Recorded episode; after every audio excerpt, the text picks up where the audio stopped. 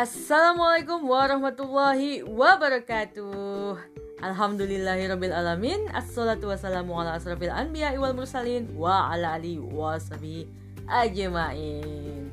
Alhamdulillahirabbil alamin. Alhamdulillah bertemu lagi bersama aku Mumu Rahadi. Seperti biasa dalam acara Ngehits. Ngehitsnya koma edisi 24 Senin 23 November 2020 Sebelumnya aku minta maaf nih kepada teman-teman sekalian karena ini udah telat banget ya aku bisa uh, bikin podcastnya disebutkan sesuatu hal dan ditambah lagi hal-hal yang lain.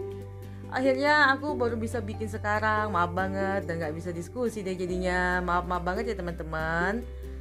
Well, tapi aku tetap membawa satu tema keren nih untuk kalian, yaitu You are the agent of change. Kamu adalah agen perubahan, tentunya dalam dunia Islam, teman-teman.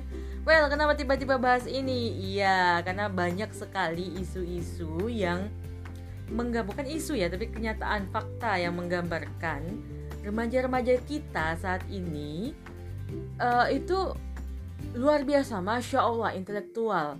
Um, apa ya? Pinter-pinter gitu kan. Kemudian ilmu itu gampang deh didapat mengingat internet itu udah bisa ke mana aja. Bahkan tanpa ke mana-mana ke mana-mana tuh bisa tahu dunia. Bahkan tanpa buka buku itu juga udah lebih paham tentang dunia luar gitu kan selain itu kritis-kritis juga kalau udah jawab pertanyaan ya, salah kalau udah menjawab perkataan orang tua perkataan guru tuh kayaknya enak banget gitu ya masuk akal aja gitu kan. Walaupun ya sebenarnya nggak pantas gitu sebagai seorang anak mengatakan mengatakan hal-hal seperti itu terhadap orang tua uh, guru dan apalagi orang tuanya. Seperti itu teman-teman.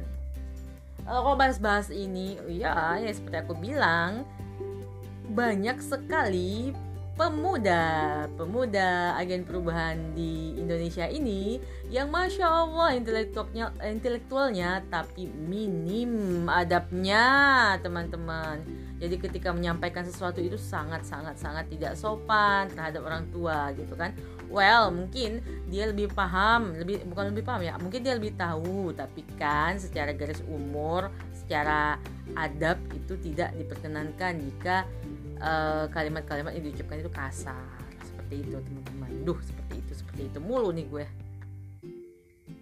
Ya sebagai agent of change tentunya kalian itu membawa sebuah misi perubahan di mana seorang pembawa misi perubahan itu ya konsep hidupnya harus harus jelas ya teman-teman. Kalau dalam Islam sendiri tentunya akidah yang tertanam itu standar perbuatannya tuh halal haram gitu halal haram yang sesuai dengan syariat Islam sesuai dengan perintah Allah bukan sesuai dengan nafsunya manusia aja. Banyak loh teman-teman remaja yang bervisi perubahan yang ada di dalam Al-Quran percaya nggak? Nggak kalau kalian nggak pernah baca. Maksudnya nggak pernah baca artinya dengan benar-benar ya pastinya nggak percaya dong. Ih masa sih? Gitu kan.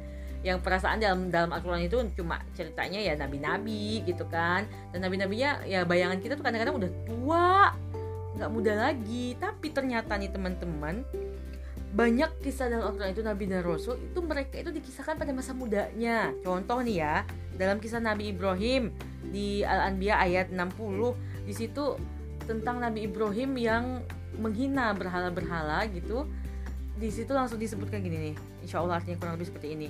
Kami dengar ada seorang pemuda yang mencela berhala-berhala ini yang bernama Ibrahim. Nah di situ Nabi Ibrahim uh, disebutkan sebagai seorang pemuda ya bukan seorang um, apa ya tua seorang kakek atau seorang bapak-bapak tapi seorang pemuda teman-teman.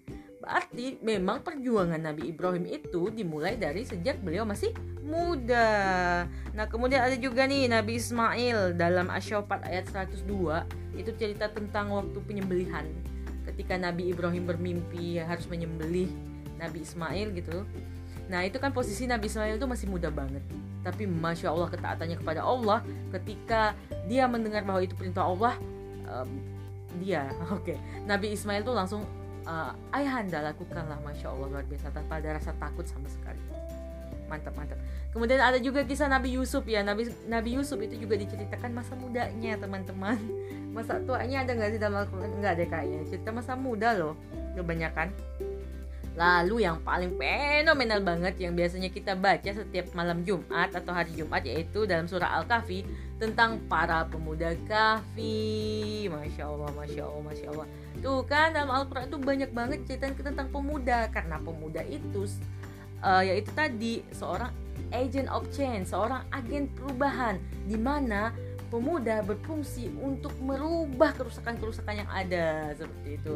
Sebab semangatnya masih luar biasa. Giroh mereka tuh masih masya Allah. Dan kesempatan mereka belajar itu masih panjang teman-teman. Kurang lebih seperti itu. Sayang sayangnya nih teman-teman remaja sekarang itu ya itu tadi banyak ya yang intelektual namun minim adab gimana kok bisa kayak gitu? Iya bisa karena standar perbuatannya itu manfaat teman-teman. Yang penting asal menguntungkan asal menyenangkan mau itu sopan atau enggak yang penting itu menguntungkan untuk dia yang penting itu uh, banyak enaknya untuk dia ya akan dilakuin gitu kan. Terutama kalau orang yang terutama uh, pemuda sekarang ini kan demen banget nih jadi pusat perhatian. Banyak banget pemuda yang demen demen banget yang viral ingin jadi pusat perhatian. Otomatis um, apakah itu baik atau enggak? Yang penting viral aja nih dulu gitu. Ya namanya juga otak itu ya tadi karena perbuatannya itu manfaat tadi. Dan otomatis ya ketika standar standar perbuatan itu adalah manfaat maka masalah agama pun ya pas pasmanan teman-teman. Main pilih-pilih aja. Yang baik untuk dia diambil ya enggak dia buang. Padahal syariat itu nggak boleh kayak gitu ya teman-teman apa pun kata Allah ya seperti contohnya Nabi Ismail tadi ya harus dilakukan. Sami'na wa atokna tentunya sami'na wa atokna itu hanya akan ada jika kita memiliki iman yang kuat di dalam dada ini. Akidahnya tertancap tertanam hebat di dalam dada ini. Bagaimana caranya? Ya tentunya harus ada adab sebelum ilmu aduh kok bisa gitu? Aduh gimana dong? Ya belajar teman-teman. Belajar masya Allah.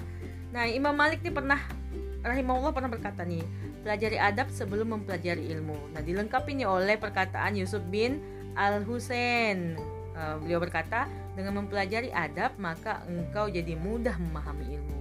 Ya teman-teman udah pernah dengar gak sih bahwa apabila kita mulai belajar tentang suatu ilmu terutama ilmu agama hal pertama yang terjadi kepada kita apa? Hal pertama yang terjadi kepada kita adalah so tahu, sotoy, sombong.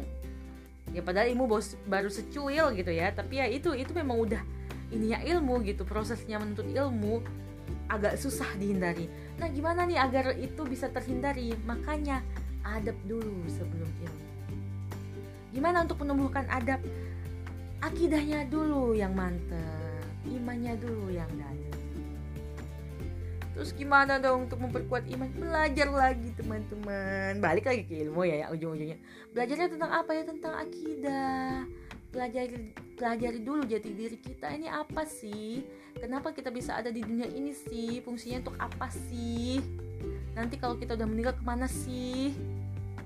Kalau kita udah paham itu, otomatis kita akan berusaha untuk uh, makin memperdalam sehingga kita sadar bahwa kita itu bukan apa-apa ya teman-teman. Kita itu uh, apa ya manusia tapi bukan apa-apa. Bahkan nyawa aja tuh pinjaman teman-teman. Jasad ini pinjaman jiwa ini pinjaman mata ini pinjaman semuanya pinjaman di badan kita ini teman-teman. Jadi apa yang mau disombongin? Nah, dengan kita paham itu dan paham tujuan kita ada di dunia ini yaitu tentunya untuk beribadah kepada Allah Subhanahu wa taala, nggak ada yang lain. Tujuan di, apa ya? Tujuan kita hidup tuh nggak ada yang lain, cuma beribadah kepada Allah Subhanahu wa taala yaitu bentuknya apa? Bentuknya takwa. Insya Allah segala bentuk yang nggak nggak keren itu akan hilang Tentunya kalian akan menjadi seorang agent of change atau seorang agen perubahan yang berintelektual juga beradab. Keren kan teman-teman? Makanya ayo, ayo mulai belajar dari sekarang, mulai memahami jati diri kita sebagai seorang muslimah. Well, sekian dulu teman-teman untuk malam ini. Thank you for listening. See you next meeting. Ketemu lagi nanti di minggu depan. Bye bye. Assalamualaikum warahmatullahi wabarakatuh.